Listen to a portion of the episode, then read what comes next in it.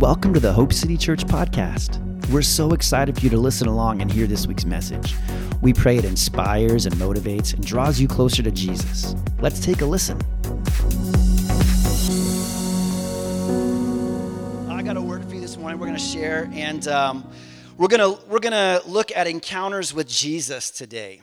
Um, I, I was speaking at High Road Chapel. Who knows what High Road is in Chilliwack? It's a Christian school, and I was speaking at their chapel uh, earlier this week. Wednesday was that Wednesday? Thursday, and um, I was looking at a story out of there that we're going to look at in a minute.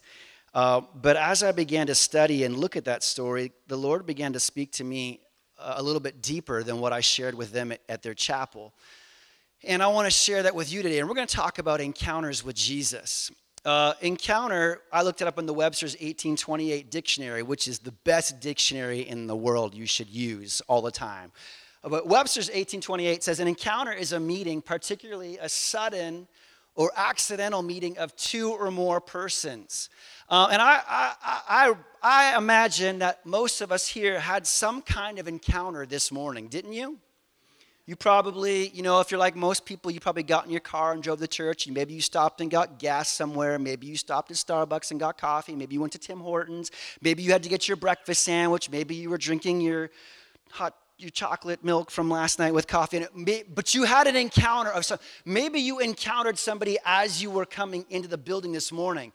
But I imagine if we took a poll, probably almost everybody here had some kind of encounter with another person this morning that was sudden or not really expected. You know what I'm talking about? You go in the grocery store, you got to pick something up, and you have an encounter with the person who's working at the till, or you, you have an encounter with somebody who's making your coffee. And we're going to talk about encounters with Jesus, and we're actually going to look at four different encounters that people had with Jesus.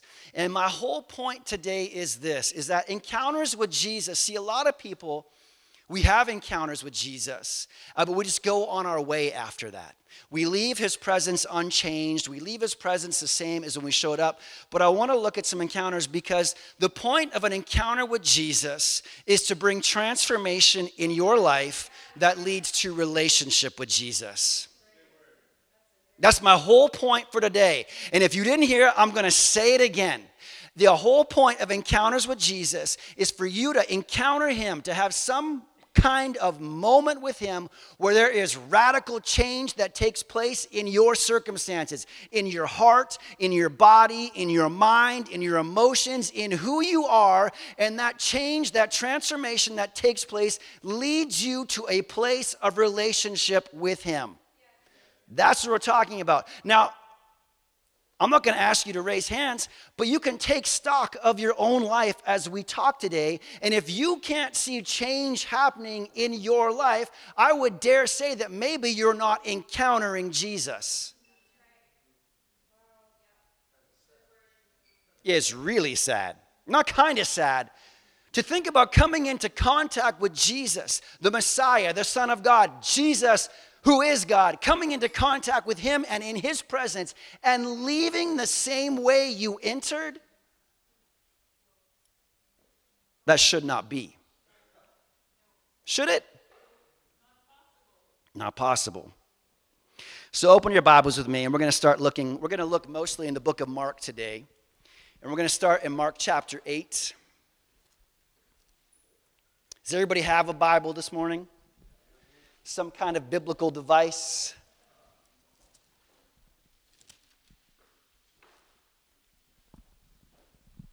Mark chapter 8, I've got the New Living Translation. The first, the first encounter we're going to look at here is Jesus' encounter with the Pharisees. Now, the Pharisees were the religious leaders of the day, and they weren't a huge fan of Jesus. And so in Mark chapter 8, starting in verse 11, says, Now Jesus had just finished feeding the 4,000.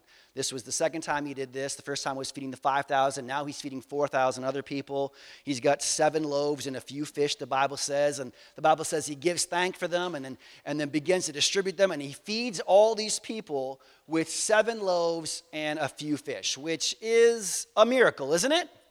Mm-hmm. And then in verse, we don't have this on the screen, but in verse 10 it says, immediately after this, see, this is the bonus verse. So this is why you have your own Bible or your own iPhone or your own iPad so you can read along for bonus verses that aren't on the screen.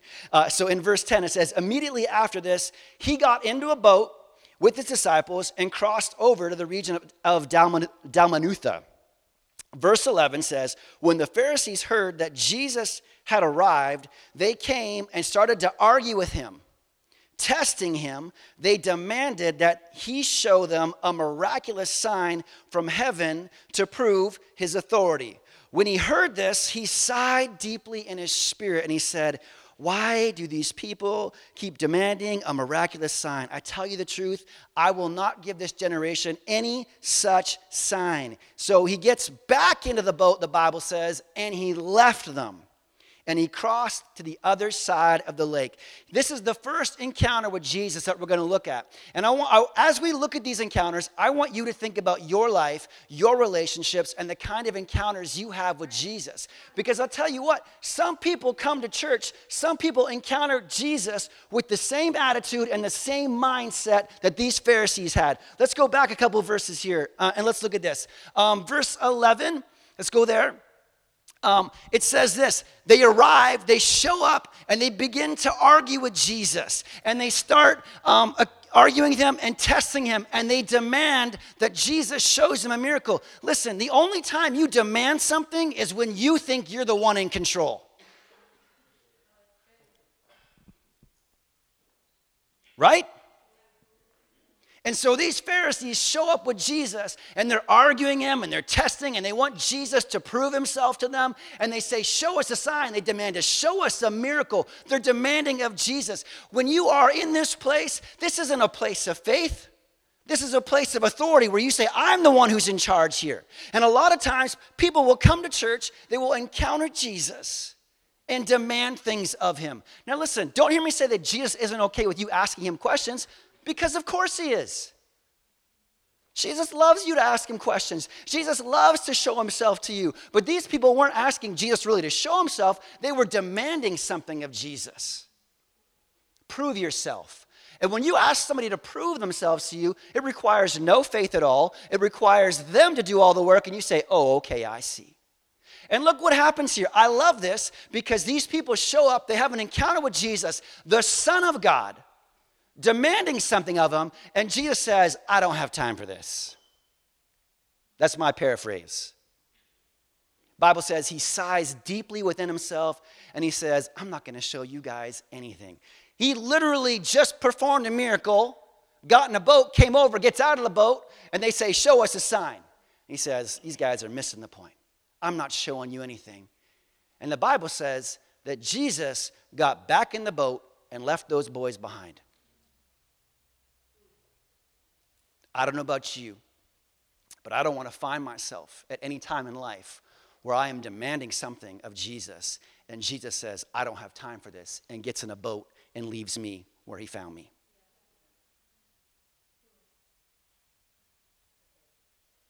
you say that's encouraging? well, that's great. Hey, have a great week. We'll see you next Sunday. But people treat Jesus like this. And that's why we're looking at this because there's different encounters. People show up at church with different mindsets and they say, Jesus, prove yourself to me. And Jesus says, Take me at my word. Why don't you put your faith in me and watch me move? I'm not going to prove myself to you. You take me at face value. You take me at faith. That's what faith is. Let's look at the next encounter. Let's go to Mark chapter 10. And this is the story of the rich young ruler. Mark chapter 10. Don't, guys, don't worry, it gets better. We're going from, from, from worst to best. Mark chapter 10, starting in verse 17.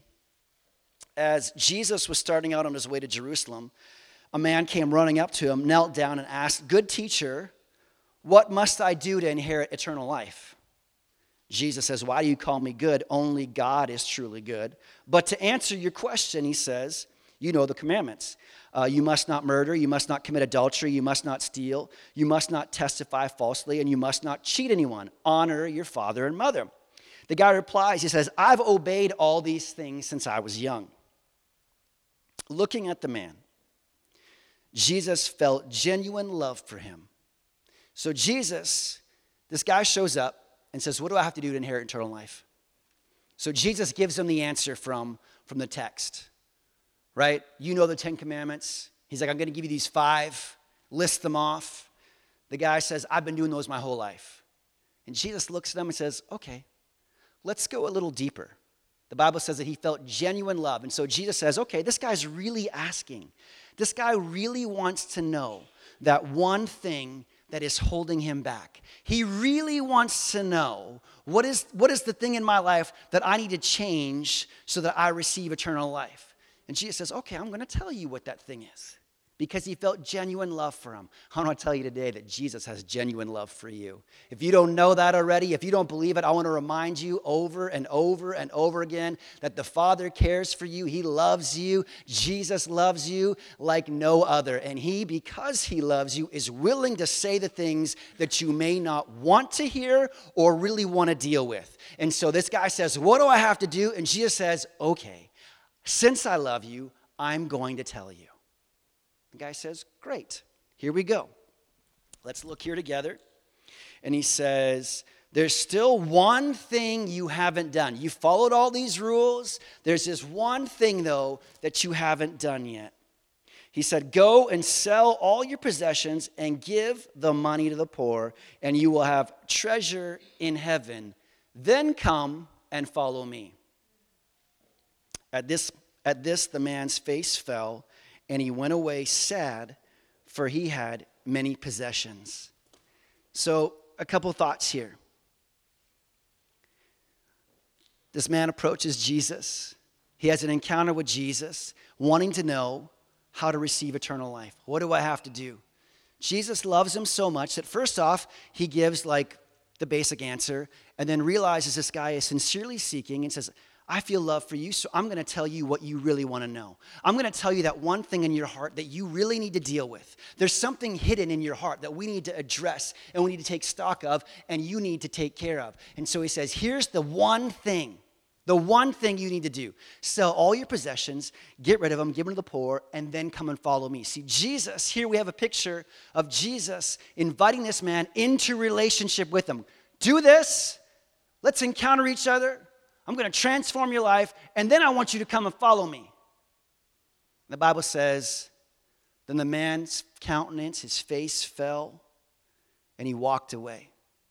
This man left Jesus behind because the cost was too great for him to follow. That one thing was too great for him to follow Jesus. He said, I can't do that. I can't surrender that. Listen, there may be things in your life when you go to Jesus and you say, What do I need to do? Father, look inside of my heart. Look inside of me. What do I need to change on the inside of here so that I can move forward into all that you have for me? And he says, You need to address this. And when you ask Jesus, do you walk away and say, Okay, I will do that? Or do you say, That's too far. That's too hard. I can't let go of this. I can't let go of these addictions. I can't let go of these patterns. I can't let go of these, ha- these habits. I want to hang on to these things. Or do you say, I'll drop these things and come and follow you? Are you guys having as much fun as I am? so, the first story, the first encounter, Jesus left the Pharisees behind. This encounter, we see the man leaving Jesus behind because the cost was too great, or so he thought. Let's look at another story. Go to uh, Mark chapter 5.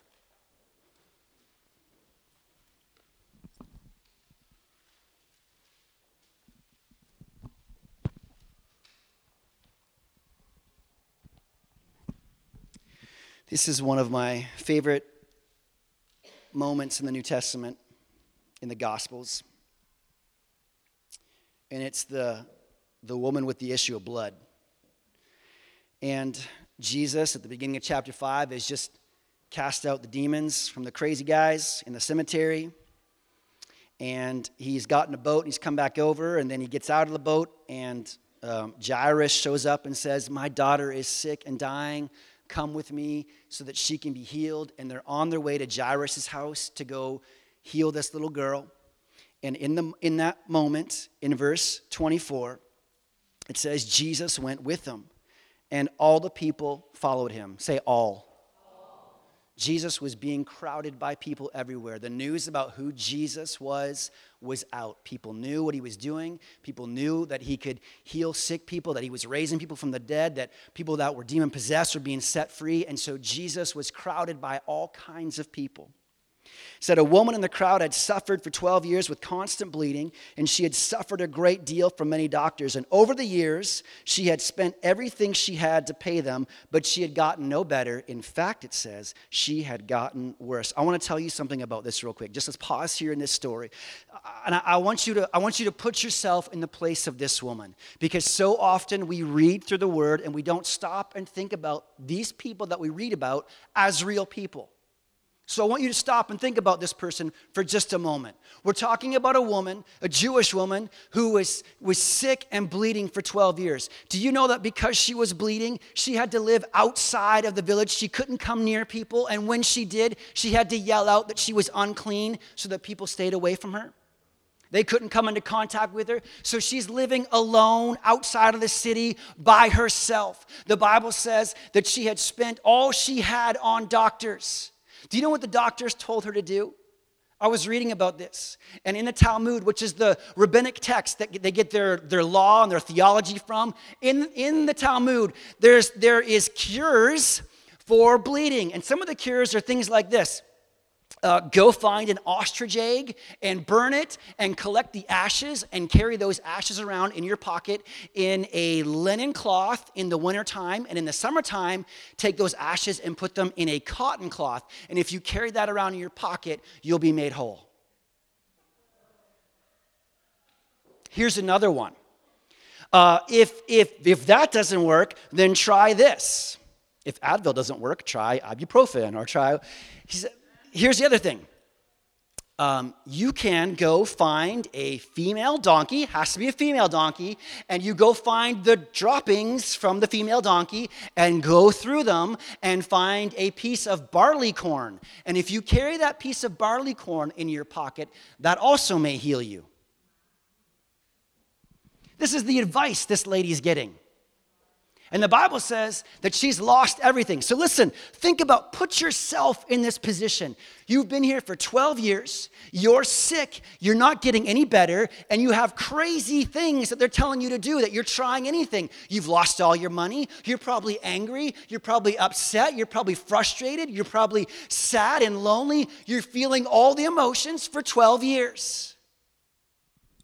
Okay, this is the lady that we're talking about.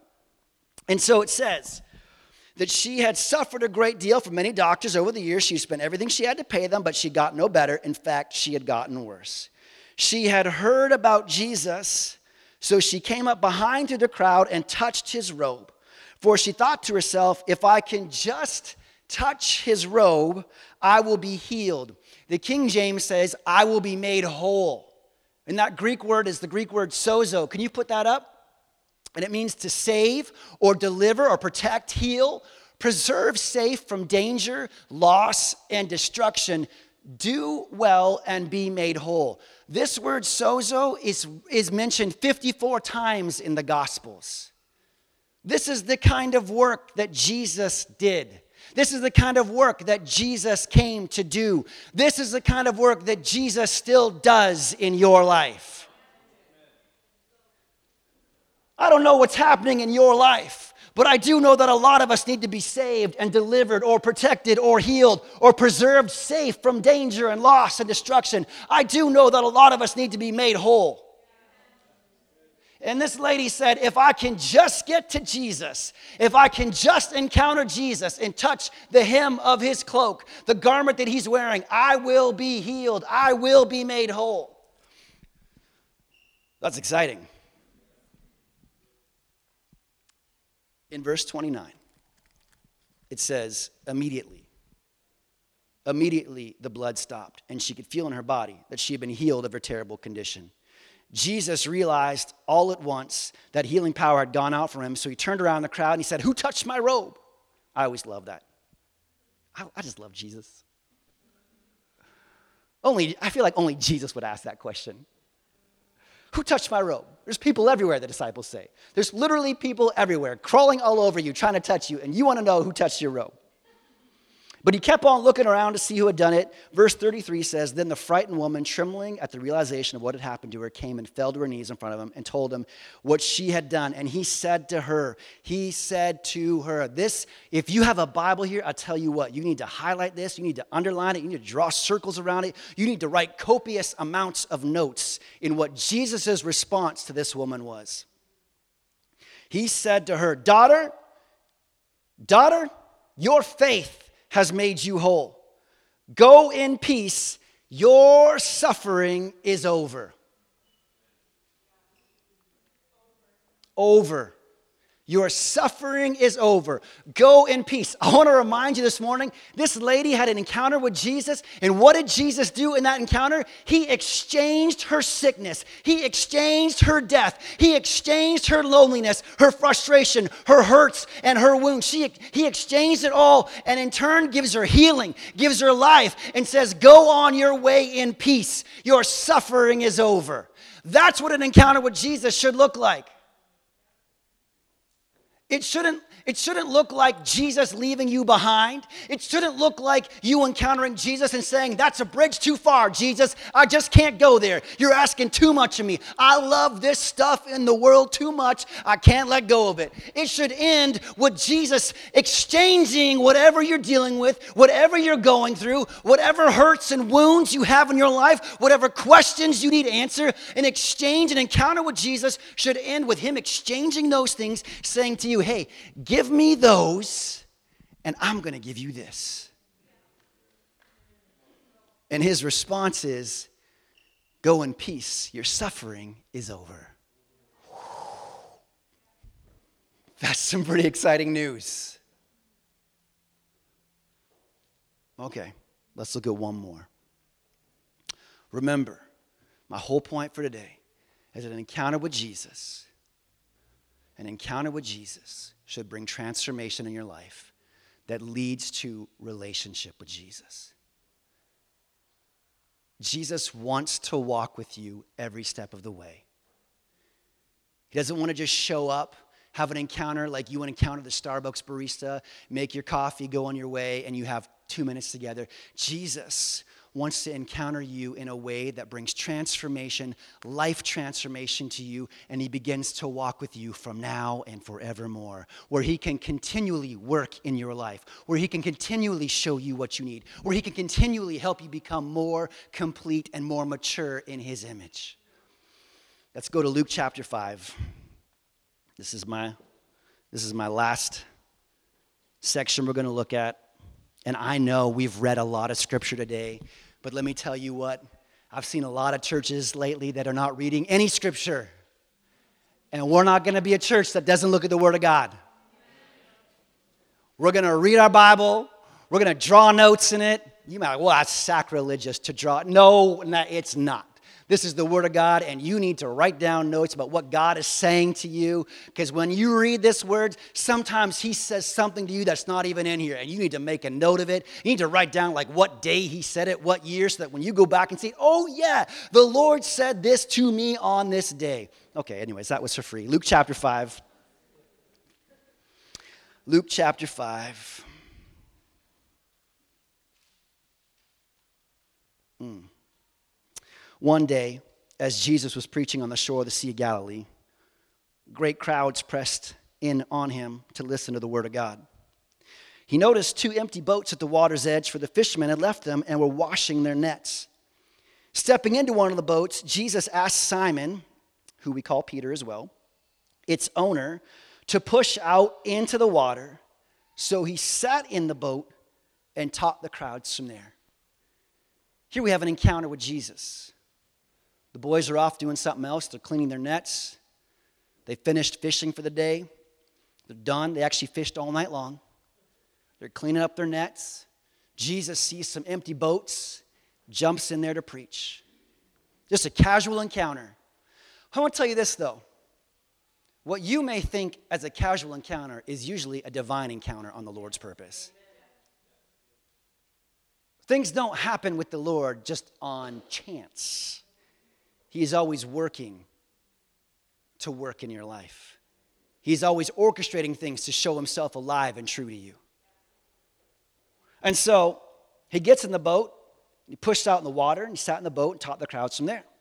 When he had finished speaking, he says to Simon, uh, Go out where it's a little deeper and let your nets down to catch some fish. Master Simon says, You know, we worked hard all last night and we didn't catch a thing. Uh, but if you say so, I'm going to let our, our nets down again. And at this time, their nets were so full of fish that they began to tear. And a shout for help brought their partners in the other boat, and soon both boats were filled with fish and on the verge of sinking. This is how the Lord wants to work in your life. God wants to show himself alive and true to you, and not just barely not just barely working in your life, where you could say, you know what, that could have been God, but that could have been somebody else. That could have been God, but that could have just been like a, an accident. That could have been a fluke. God wants to show up in your life in such a way that it causes your boat to sink almost. God wants to show up in your life so you got to get some friends to come over and help you uh, contain and work with the goodness of God in your life. God wants to show up in your life so that your husband that has cancer is set free and healed.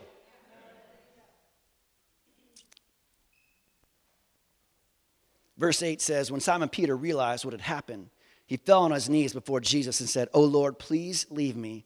I'm too much of a sinner to be around you. What do we see happening right here? Transformation. There's a transformation taking place inside of Peter. Peter was one way, has an encounter with Jesus. His boat is sinking because there's so much fish in it after he worked all night long trying to catch fish and couldn't catch anything, he said and he shows up, has an encounter, and he begins to have this transformation process take place on the inside of him. He was awestruck in verse 9 by the number of fish they had caught, as were the others with him. His partner, James and John, the sons of Zebedee, were also amazed. Jesus replies to Simon, Don't be afraid. From now on, you're going to be fishing for people. And as soon as they landed, they left everything and followed Jesus. As soon as they landed, they left everything behind and followed Jesus. That means they left the fish behind. They didn't stay and clean up the fish. They didn't stay, oh, Jesus, we got to take these fish to market. We got to do this. I got to clean my boats. I got to scrape my boat down. I got to clean it. It smells like fish. I got to do this. No, the Bible says that as soon as they got to shore, they left it all behind. You see, there's an encounter. You see, it moves to a transformation that takes place on the inside of you, and you see that that transformation is meant to draw you to relationship with Jesus Christ. Stand up with me.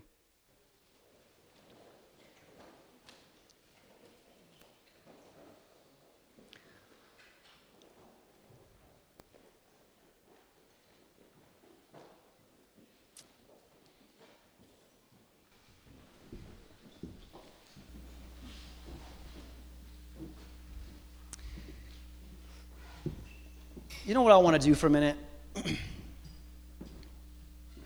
is I want to just take a moment together where we can encounter the Lord. Where we can stop and pause and let the Lord speak to us. Because He always wants to meet with you, He always wants to speak into your life. So if we just take a minute, you know, a lot of times, let's just be real. When we start church and we have praise and worship, sometimes for some of us, none of you, other people at different churches, we sing the songs and we're like, let's just let's let's get through this. Let's get through this. And then when somebody stands up to preach, you're like, okay, you've been pre- you've been talking for 10 minutes. Let's go. I want to talk to my friends after church. I want to go have lunch somewhere.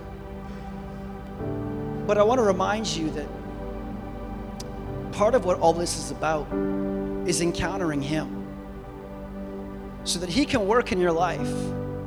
Because I, I bet if I asked and everybody was really honest, and I said, hey, you know, who needs Jesus to move in their life? Who needs to really encounter Jesus? If we were all honest and I said, everybody close your eyes, and everybody actually did close their eyes, you know, not do the churchy like close your eyes where you close your eyes and then like you kind of peek to see if everybody else. Yeah, you all know what I'm talking about because I'm on this side of that. I always see. But I bet if we did that, I imagine a really good chunk if not all of us, would raise our hands and say, I need to encounter Jesus. I need to meet with Jesus.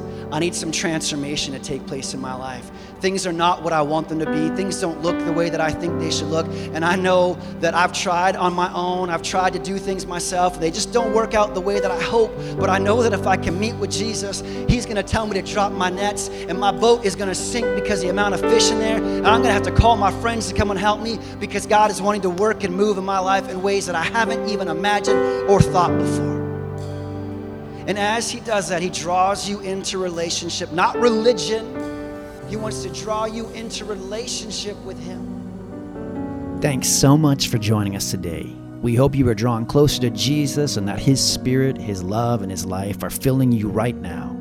If you'd like more info about who we are and what we're doing at Hope City, head over to hopecitychurch.ca to find out more. And if you liked what you heard, head over to iTunes and rate the podcast to spread the word so others can hear too. And oh, one more thing before we go. We just want to remind you that you were made for hope.